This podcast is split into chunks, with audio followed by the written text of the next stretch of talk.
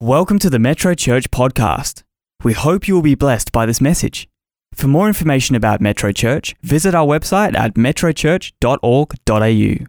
Well, today have I got a story for you. It's not fiction, it's actually true. It's from the Bible, and it's where it all began. It's God's original version, in actual fact, of Once Upon a Time. So we're going to turn to Genesis in this book, the Bible, Genesis chapter 1, starting at verse 1. Now, of course, if you know your Bible, there's a lot of books in here. I'm not going to go all the way through to Revelation this morning. That'll be for another day. But we're going to kick off on Genesis uh, chapter 1 and verses 1 through to 11. Now, if you're a relatively new Christian, you might not have read this before. If you've been a Christian for quite a while, you might not have read this for quite a while. So I always think it's amazing to see Genesis. I love it. In the beginning, God created the heavens and the earth. Now the earth was formless and empty. Darkness was over the surface of the deep, and the Spirit of God was hovering over the waters. And God said, Let there be light. And there was light. God saw that the light was good, and he separated the light from the darkness. God called the light day, and the darkness he called night. And there was evening, and there was morning, the first day. That's a lot of work in one day, isn't it? But hey, he's God. Verse 6 God said, Let there be a vault between the waters to separate the water from water. So God made the vault and separated the water under the vault from the water above it. And it was so. God called the vault sky. And there was evening, and there was morning, the second day. God said, Let the water under the sky be gathered to one place, and let dry ground appear. And it was so. God called the dry ground land and gathered the waters. He called seas. And God saw that it was good. Notice the theme here God's doing a lot of creating stuff, and He's actually saying that it's all good stuff. Verse 11 Then God said, Let the land produce vegetation, seed bearing plants and trees on the land that bear fruit with seed in it, according to their various kinds. And it was so. Now, of course, the creation uh, story continues on from there, but that's just to give you a bit of an insight. So today, my message is the Word. Um, and we were talking during mingle time with uh, Nikki because we, we spoke with her, and uh, she actually thought my message was talking about the Word. She didn't realize the title of the message is the Word but it is the word referred to, of course, uh, as the Bible. So we're already into my first point if you're taking notes, and obviously we've always got hard copies of notes, so make sure you grab one of those if you'd like those. Our host team have always got those. If you're on a streaming platform, metrochurch.online, all the notes are there every single week. Otherwise, you can just take your own notes, whatever you like. So this is point number one the spoken word. So as you can see, the spoken word is kind of pretty powerful. So I mentioned at the beginning, maybe you haven't read that verse for a little while. Well, here's one way in which you can read it on a reasonably regular basis. You can do what I do, which is I've got what's called a one year Bible. So basically, it's the whole Bible, and the idea is you read a, a, small amount of that each day, and then within a whole year, if you do this every single day, you end up reading the entire Bible. Now, when I first heard about that, I thought that's impossible. I, am not a I'm not a huge reader as far as I get tired if I read for too long. I thought I'm just I'm not going to be able to do that. How can I possibly read the whole Bible in a year? I've obviously you know I read the Bible a lot and I'd go through chapters and stuff like that. But I thought my goodness, the whole Bible. But it's really clever how they've designed this. They give you a couple of chapters from the Old Testament, couple of chapters from the New Testament, and they throw in some Psalms and some Proverbs. Now, I'm a bit of a slow reader, so for me it takes around about 15 or 20 minutes. I know other people who read a lot faster. So use me as the litmus test, probably no more than 20 minutes. And if you do that every single day, you'll actually read the whole Bible in a year. Now, you can take the pressure off because I like to, well, I don't like to be. I'm a little bit OCD in some regards. So, like today being the 31st of July, if I open up my one year Bible and today is not the 31st of July, but it's maybe the 20th of July because I don't know, I slipped in or I skipped a couple of days. I, I, try not to go into meltdown. I just go, you know what, Bruce, it's okay. I don't have to do the one year Bible every single day, but I do want to do it as often as I can. And so that within a year ish, I get to read the whole Bible. That's the more important thing, I think. Make sure that you are reading God's word regularly in a quantity that is sufficient. Probably more than one verse, I think, is necessary, but just read it in chunks that work for you. And if you want to perhaps grab a one year Bible, then by all means, you can do that. But getting back to that, those initial chapters there in Genesis chapter 1, it's absolutely amazing. What we saw there was the power of God's spoken word. If you recall those verses that we just read, it didn't say God thought, let there be light. God said, let there be light. So it's about the words that God spoke and still does to this day. The spoken words are where the power actually is. So we'll just go back to a couple of those. So thanks on CG there. So verse 3, there it is, the first one that we see. God said, Let there be light, and there was light. That's absolutely amazing. I mean, if you're a bit like a science nerdy mind that I've got, there was no light, there was nothing. God created this thing called light just by saying it. Just blows my mind. Verse 6 God said, Let there be a vault between the waters to separate water from water. God said, and it happened. Verse 9 God said, Let the water under the sky be gathered to one place, and let dry ground appear. Again, he said it, and it happened. Verse 11 God said, Let the land produce vegetation, seed bearing plants, and trees on the land. God said. I hope you're seeing there is incredible power in what God says. And so when this Bible is referred to as the Word of God, you can start to see this is not just a story here.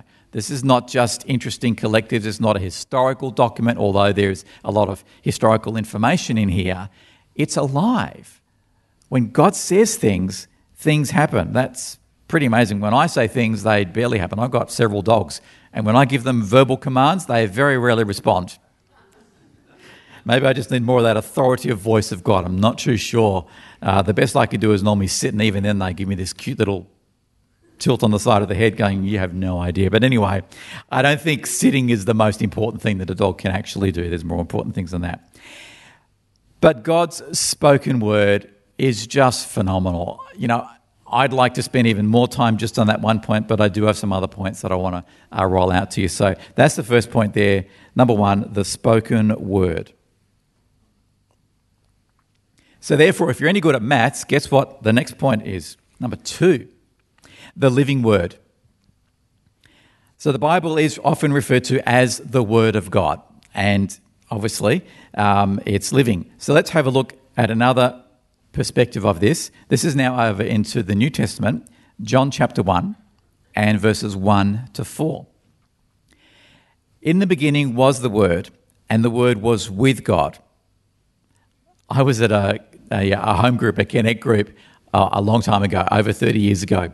Um, and we actually started the night with that verse, and that's about as far as we got. Because we were just like, huh, what? In the beginning was the Word, and the Word was with God. We're talking about the different aspects of God here, which is just pretty amazing. Continuing it on, and the Word was with God. He was with God in the beginning. Through him, all things were made. We just saw that in Genesis. Without him, nothing was made that has been made. God's made absolutely everything, including all of us in this room and online. In him was life, and that life was the light of all mankind. We'll skip a couple of verses just for the sake of time and go through to verse 14. This is just pretty amazing as well. The Word became flesh and made his dwelling among us. We're now talking about Jesus. So, the Word of God his words that created things in the first place, and his word that was always with us. Now the word becomes flesh. This is just pretty incredible. We have seen this glory, the glory of the one and only Son, who came from the Father, full of grace and truth. Now, here's a freebie for you, which wasn't in my prepared notes. We're seeing here the Trinity talked about. So, if you've been around in church for a little while, the Trinity refers, try as in three, it refers to the three aspects or the three natures of God. So, you've got God the Father, the Son, and the Holy Spirit. They're all in one, but they are all God. And I was talking to a, a family member who's not yet uh, following God, not yet a Christian. And they, they asked me briefly about this. And this was just an understanding that I think the Lord dropped into my heart. And I was talking to this woman, um, and I said, Well, look, as far as how can three different things still be the same thing? How can three different entities still be God? I said, You, this is a lady I was talking to, I said, You are a daughter. You had a mother, you are a daughter. You are a mother yourself, so you're a daughter and you're a mother. I said, You're also a grandmother. So you are a daughter, a mother, and a grandmother. You are the same person. But according to the role that you are playing, and according to the people that interact with you, they will have a different experience of you as either a daughter, a mother, or a grandmother. So think of that perhaps as a way of getting your head around the Trinity. You got God the Father, God the Son, and God the Holy Spirit. Freebie right there. So we're talking about the living Word of God. Now, of course, we've all got living bodies here, and so hopefully we all understand they need food and water in just the right amount. If you have too much of the food, this kind of thing can happen. And if you don't have too much of the liquid, I suppose death can happen. We actually need liquid, so that's all pretty important. But just like these physical bodies need nutrients and sustenance, we are also spiritual beings because we have been created by a spiritual God and we have spirits inside of us. And so our spirits also need food. Now, maybe you haven't heard that put that way before. No one would say, I don't need food anymore, I'm over it. I had a meal a couple of weeks ago, I'm all good. But how many of us do that with this? Oh, I read a couple of chapters last week. Okay. And you may not realize it, but if you are not regularly reading the Word of God, you are starving your spirit. And guess what happens when you starve something? You starve it to death, it dies. But you can always turn back to God. He's always there, always gracious. And if you're feeling a bit condemned now, don't condemn yourself because God doesn't, but just get back into it. You know, get back into it. I know when you're sick, um, many of us have had COVID, I'm sure, um, and it does affect your appetite, and you don't feel like eating for a little while. But then you get back on and you, you eat again. Same with the Word of God. Don't neglect it. Read it regularly. Your spirit needs it. Your spirit needs it way more than you think it really does. It just has such incredible power. Just like being a part of the worship experience this morning. That has incredible power. You are proclaiming spiritual truths. And when we all get to do that together, there's something amazingly powerful about corporate worship, worshiping with other people. Even online, knowing that you are worshiping with other people, even if it's yourself, in wherever you are by yourself, you are not by yourself. You're with other believers at the same time, which is why if you can't be in the building for meetings, join us online live.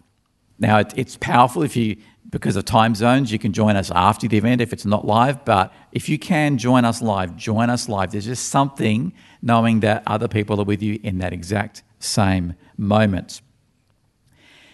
So, Jesus actually really understands that we do need spiritual food. In case you hadn't heard this verse in a while, let's have a look at it. This is Matthew chapter 4 and verse 4.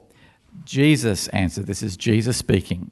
It is written, Man shall not live on bread alone but on every word that comes from the mouth of God.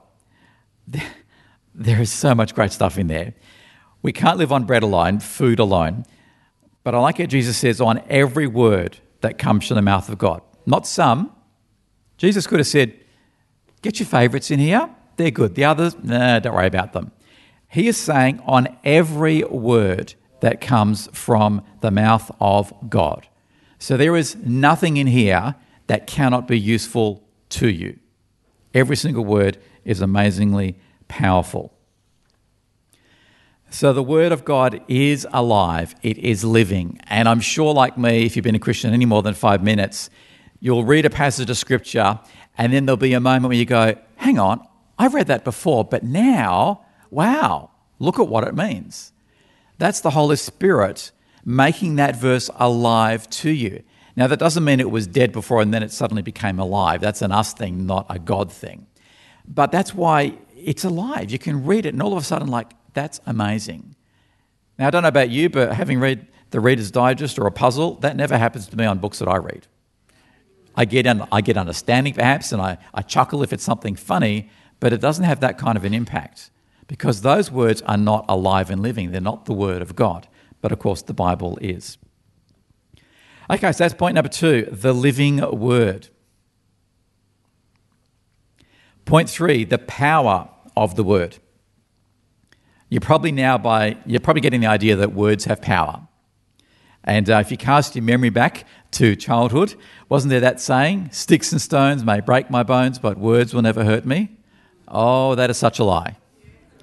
That is such a lie. It's a brave thing that kids try and uh, belt out there, but um, and I'm sure I'm not unique in having unkind words sent towards me. Sympathy vote there? No? We all had them. So those words really do have power. And that's not the word of God, that's just something coming out of another person's mouth. There is an authority that is accepted from human mouths, in actual fact. Who would have thought? There's authority in the word of God, but the laws of the land also have an acceptance that if you are called to a court of law and you are to testify about something of a legal nature, I'm assuming, then whatever you say, it is understood and taken to be truthful. If you don't tell the truth in those settings, you're in big, big trouble. So, even the laws of our land, who may or may not acknowledge the God of all creation, there is an acknowledgement that if we ask you something, then what you say, there is power in your words as far as the truth is concerned. And that's just a human testifying to something in a court of law. So, there's amazing power in God's word. Now, I could do a quick quiz, but I'm pretty sure everyone knows that. I'll do it anyway. What's the most read and published book in the world? The Bible. Okay. Guess how many copies of the Bible have been printed since the first printing press of the Bible, which was in 1454? Any guesses? Put a B on the end of whatever, whatever number you're thinking of, and you'll be getting closer. 5 billion copies of the Bible have been printed and produced since the paper version of the Bible was created. Not to mention parchments, stone tablets, etc. That's just staggering. 5 billion copies. And that's as of November 2021. So, as of November last year, 5 billion copies. That's the hard copy printed word of God. Not to mention downloadable versions. I've got a few versions on, on this phone as well. So that's incredible power. I don't think any, no book even comes close to those sorts of numbers. We're into the millions for some books, not into the billions. Nothing is in the billions of copies. That's pretty staggering, I think. So there is incredible authority that is in God's word. So you might not have known where some of the Bible actually came from. So pretty much the Bible is broken up into the Old Testament, the New Testament, and of course there's Psalms and Proverbs in there as well. When it comes to the Old Testament, basically God would speak through people, the prophets, and that's how the Old Testament uh, pretty much got written. Jesus came along, and what he spoke about and what he taught about is referred to as the New Testament, and that's Jesus' input um, giving that particular guidance. But here's a verse from Jesus himself where he actually ties together his authority, going back to the Trinity, going back to the Father, going back to the Word. This is in Luke chapter 6 and verses 16 to 21. He went to Nazareth, where he had been brought up, and on the Sabbath day he went into the synagogue as was his custom good, godly habit there from Jesus, coming to church regularly. He stood up to read, and the scroll of the prophet Isaiah was handed to him. Now, that's interesting. This was not a prearranged meeting here. Jesus just walked into the temple on that particular day, and he was handed the book of Isaiah.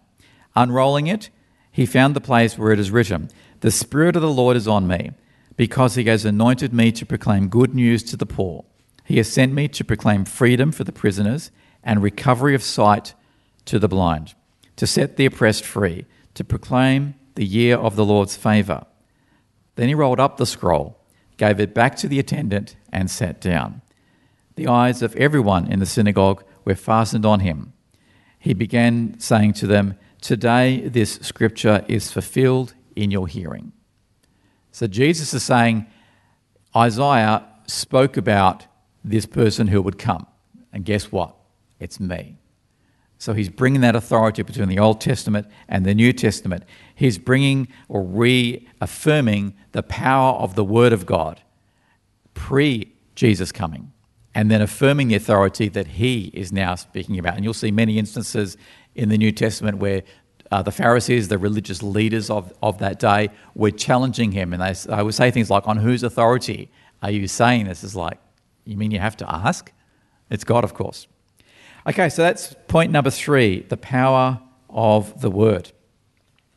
Let's get on to point number four then the instructional word. The instructional word, which is a fancy way of saying instructions that come from the word of God. But before we get back to the Bible, here's a little story that I thought I would read out to you. Uh, this is the story of an, of an American battleship that was fighting a storm at sea during World War II. On the radar, an unknown vessel was spotted directly in front of the battleship. Here's the transcript between those two vessels Battleship, unknown vessel, turn your vessel 10 degrees west. Unknown vessel, negative, turn your vessel 10 degrees. Battleship, unknown vessel, this is the USS Battleship Iowa. Turn your vessel around now. Unknown vessel, USS Iowa, we are a lighthouse. Your call. so there can be instructions coming our way, but are we prepared to take heed of the instructions? Are we going to listen to the instructions? Do we think we know better? So when we're looking at the Word of God, then, it very much is instructional. But uh, I do know that, that as humans, we've got a tendency to perhaps not always read what we ought to read. All of us buy appliances, devices, things, and they normally all come with an instruction manual. They're nicely wrapped up, not to keep them from ever deteriorating, mind you, that's a good thing because most instruction manuals probably never get opened or read. Who is a little bit OCD like me and fastidiously, religiously, use, dare I say the term, who always reads instruction manuals whenever you get something? I'm going to confess up here. Got a few of us. Okay. Hallelujah. We must be so spiritual. I don't know about the others. But quite possibly, then maybe you do refer to the instruction manual later down the track if something isn't working the way that it should do, and you wonder why it isn't working, and you wonder if there would ever be a way of finding out such information. Well, the instruction manual is kind of there and it helps you for that. So that's fantastic.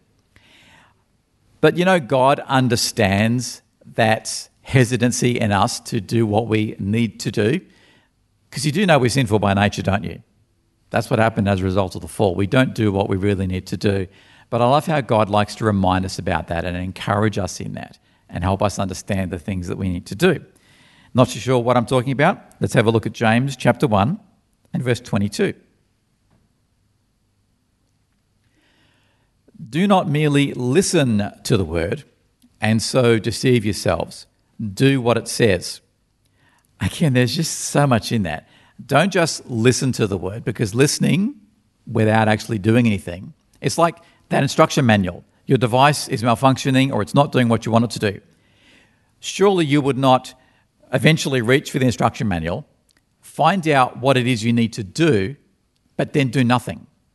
Who does that? No one. You go to the instruction manual because you know that there's going to be an answer there. And then once you've learnt that information, you then apply that, you put it into practice. So, reading the Bible, reading God's Word, it's not about facts and, fi- and numbers and history and, oh, that's interesting. God said, let there be light. That's interesting. The takeaway is whatever God says, there's power in that. Do not merely listen to the Word and so deceive yourselves. And what I think that's talking about there is just reading it isn't enough.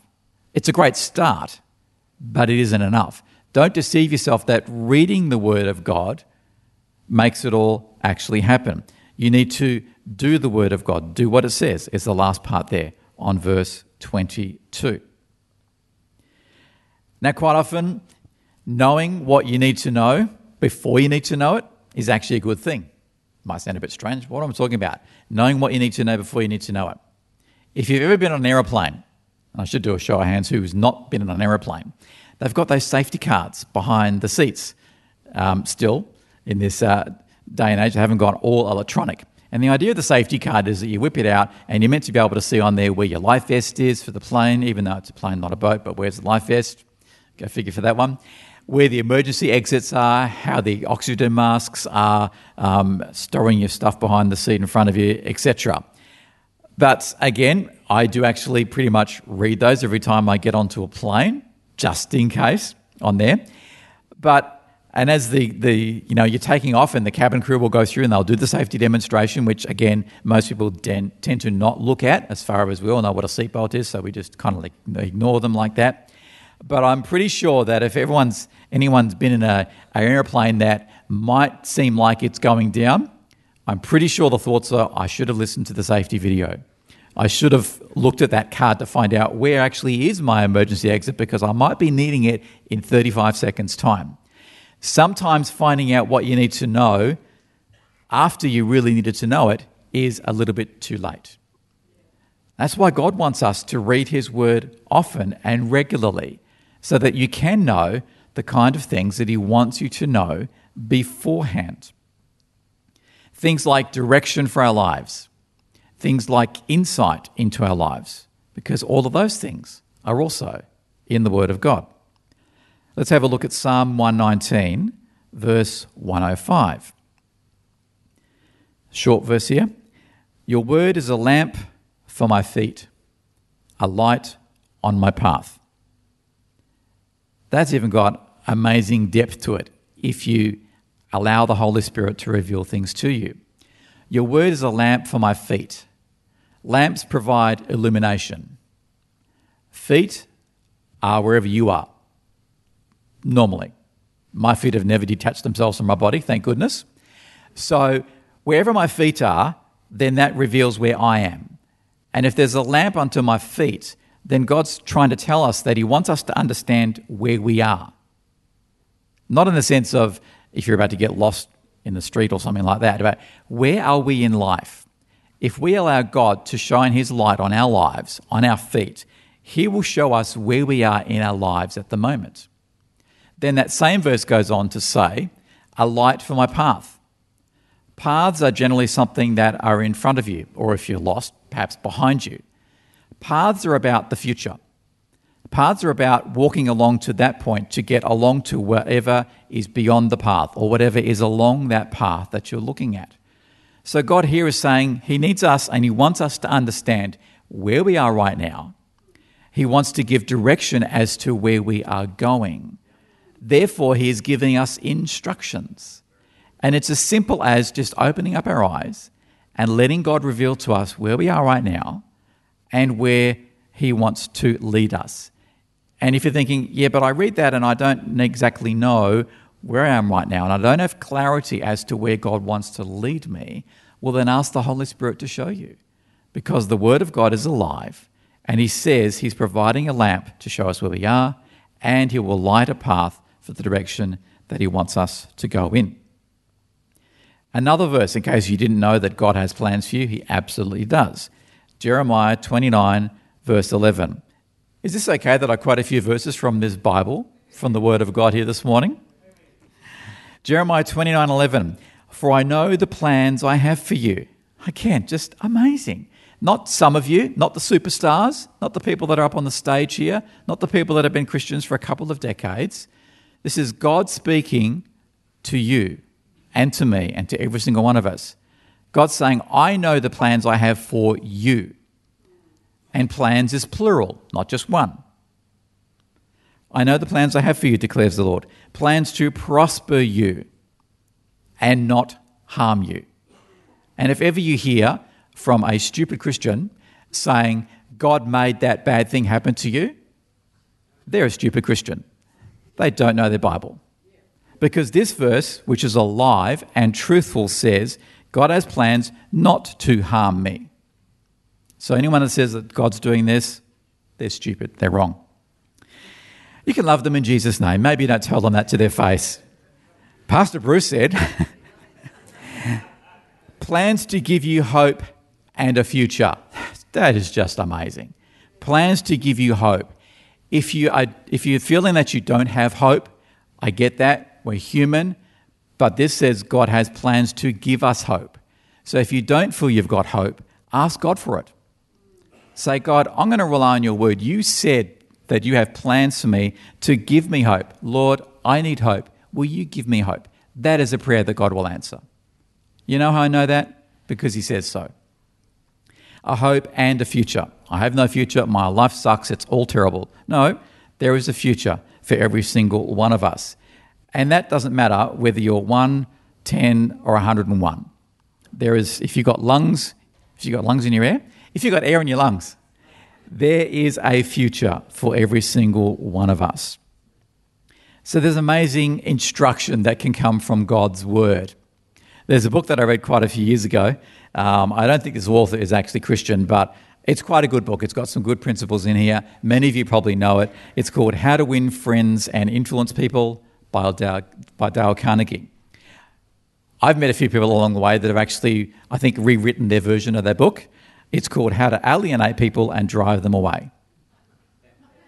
Ever met any people like that? Like, Here, here's my book that I've got How to Alienate People and Drive Them Away. Would you like me to sign it for you? Probably no thanks, not very much at all.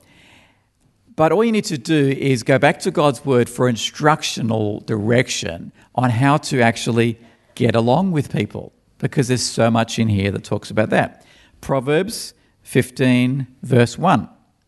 A gentle answer turns away wrath, but a harsh word stirs up anger. Now, you might feel that you can justify, well, I don't want to give a gentle answer because they're being a dipstick. That's Australian for stupid, sorry. I don't want to do that. I, I would just want to tell them exactly what I think and how silly they really are. Well, the Bible says a gentle answer is the way to go because it can turn away wrath. But it does say a harsh word stirs up anger. That's how arguments continue. They start somewhere, and if they continue, it's because of this that a harsh word stirs up anger, and then that person re- returns with another harsh word, and on it goes, and it's World War III before you know it. But there is instruction here have a gentle answer. Normally starts with something like, yes, dear. But, but not with cynicism. with love and uh, with genuineness. All right, so that's the instructional word of God.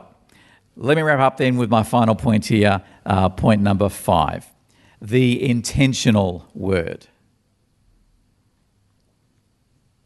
So, what do I mean by the intentional word? Well, if you're wanting to do anything, it needs to be intentional. Otherwise, it probably won't happen.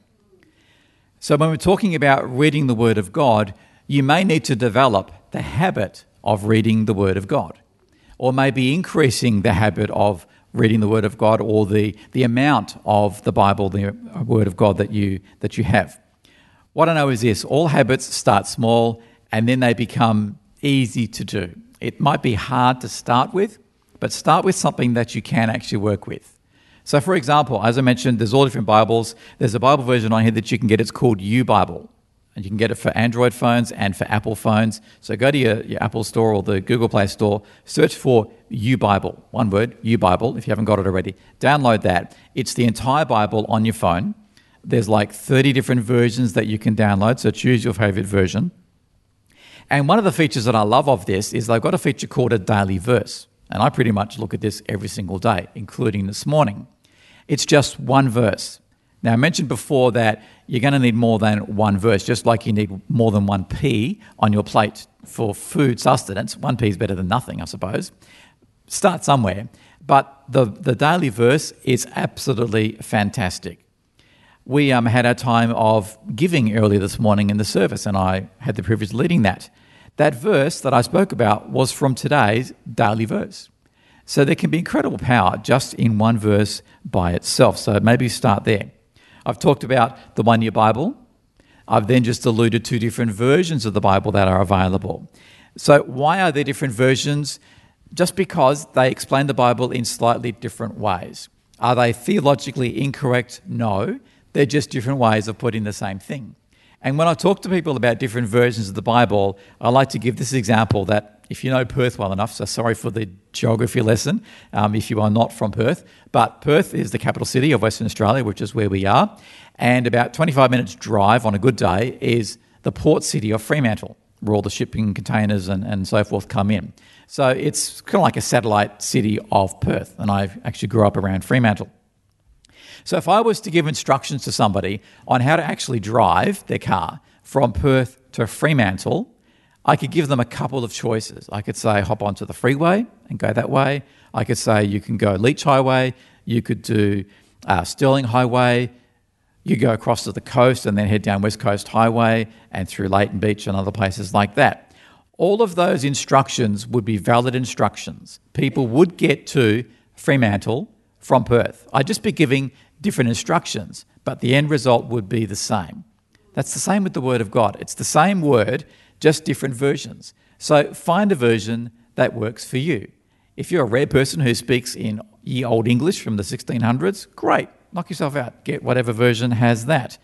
If you speak more contemporary English, like I normally do, then get a more contemporary, more modern version. Just get one that actually makes sense to you for your regular reading.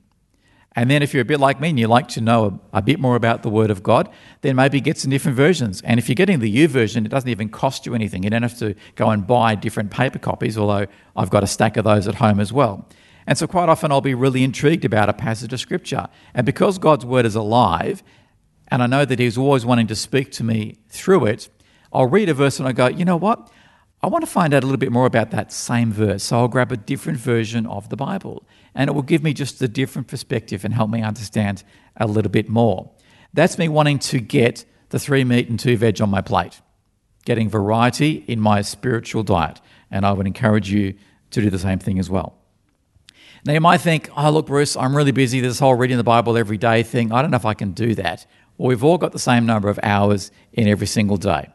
And um, I, I, have the privilege of working with a lot of couples in their marriages, people that are about to get married and people that are married. And I do a whole bunch of uh, workshopping things and just chats and, and sessions with people to help enhance their about to be married life or their existing married life.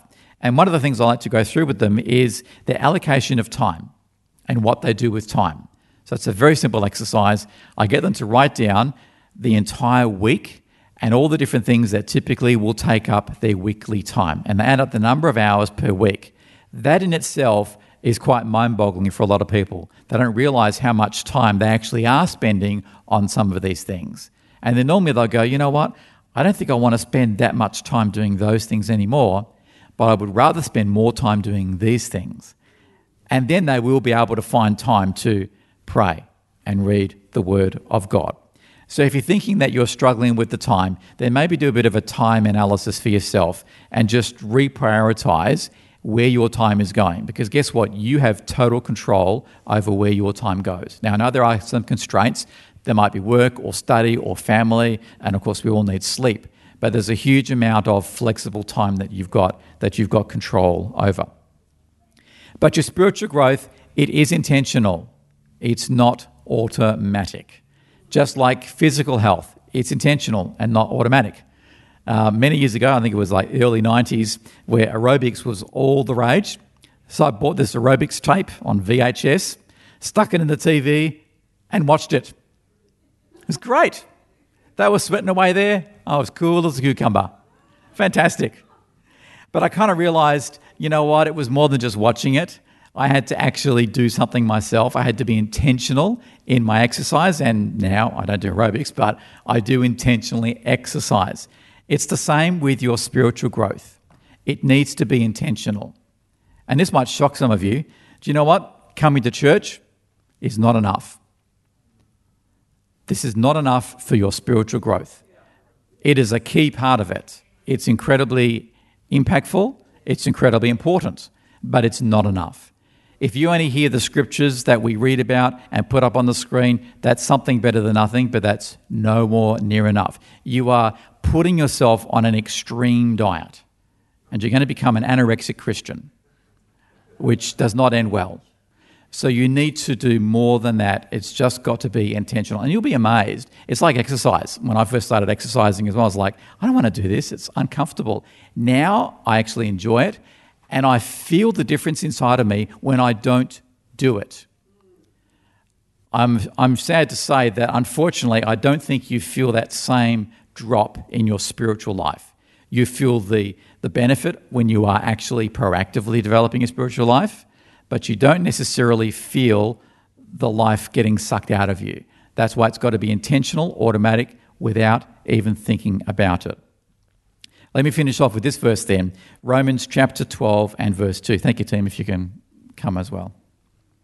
Romans 12 and verse 2 says, Do not conform to the pattern of this world, but be transformed by the renewing of your mind. Oh, again, I just love this. This is one of my favorite scriptures, along with every other verse that I might ever say is my favorite. But I love this one. Do not conform to the pattern of this world. So, straight away, God is saying, don't do what the world does. You need to do something else. What do you need to do? Be transformed by the renewing of your mind. Now, that doesn't mean going to a surgeon, it means reading this the Word of God. That is how our mind gets transformed. I so remember my earliest days as a Christian. The moment that I asked Jesus into my life, I was absolutely, totally changed by His Spirit. And all of a sudden, I started reading stuff in here that became alive to me, and it instantly changed my behavior. People could see that. I had a family member um, express their concern, if I put it that way, for me. They said, You know, Bruce, we've observed you over the last couple of months we're really concerned for you. I said, Why is that? They said, It seems like you're turning your whole life over to God. It's like, and the problem is, it's like, seriously, I'm so glad they saw that. That was this passage coming to life in my life, being transformed by the renewing of my mind by the Word of God. That's how God wants us to live. And the last part, and it's only just verse 2, the second part of verse 2 then you will be able to test and approve God, what God's will is. If you've ever said and thought to yourself, I don't know what God wants me to do, I don't know how to program my microwave, I don't know where the windscreen wipers are on my new car. I'm not saying the Bible will tell you where that is, but you know what I mean. Refer to God's word. Test and approve what God's will is His good, pleasing, and perfect will not bad, unpleasant, and imperfect. The opposite. His good, pleasing, and perfect will. Plans to do good, not to harm you. Now, in you hearing all of this, I am sure there are people perhaps in this building and probably online, and you haven't yet asked Jesus into your life. So some of this stuff may not be making sense to you. Do you know what? The Word of God says that as well. And it's not to poke fun at you, it's not to call you silly or anything like that. The word says that unless you've got the Spirit of God inside of you, unless you've asked Jesus into your heart, you will not fully understand all of what is in here. You can't go wrong following the Bible, but you won't fully understand it all until you ask Jesus into your heart. And it's so super easy. We don't want to embarrass anybody. We don't want to do anything that will cause a barrier to stopping you saying yes to Jesus. So we make it really, really easy. All you need to do is say yes to Jesus. You can just say it to yourself silently under your breath right now, whether you're in the building or online. But just like the word says, we need to put action into play, you do need to do something, and I want to encourage you to do that. So, in saying yes, the next step we'd like you to do is a couple of things. We've got a number up on the screen there. If you've got a mobile phone and you're in Australia, you can text the word yes, Y E S, through to this number 0488 826 392. That's all you need to do. Or you can hop on to this web page wherever you are in the world, yes.metrochurch.org.au. And in there, you click on the Yes button. And if you do that, what will happen is that the next day at 7 a.m. Perth time, you will get sent a Bible verse either through your mobile phone or through the email system and a short prayer and get you started on your relationship with God. You think, is it that easy? Can I just text the word yes and that's it? Well, if you mean it, absolutely. If you don't mean it, don't do it. But if you mean it, absolutely, it's that easy. So I want to pray for every person that perhaps is about to make that decision. You can do it now, think about it, do a little bit later, whenever you want. But I want to pray for those people. And of course, everyone else who's a believer, I want this word, this morning's word, to be sealed in your heart and for everyone to have an increased appreciation and hunger and thirst for the Word of God. Father, I thank you for this morning. I thank you, God, for those people that don't yet know you. I pray that as they hear this appeal, they will respond to you, Jesus. They will hear the voice of the Holy Spirit. They will hear the voice of the Father. They will hear the voice of the Son saying, Come to me. I pray that they'll respond and say yes to you, Jesus.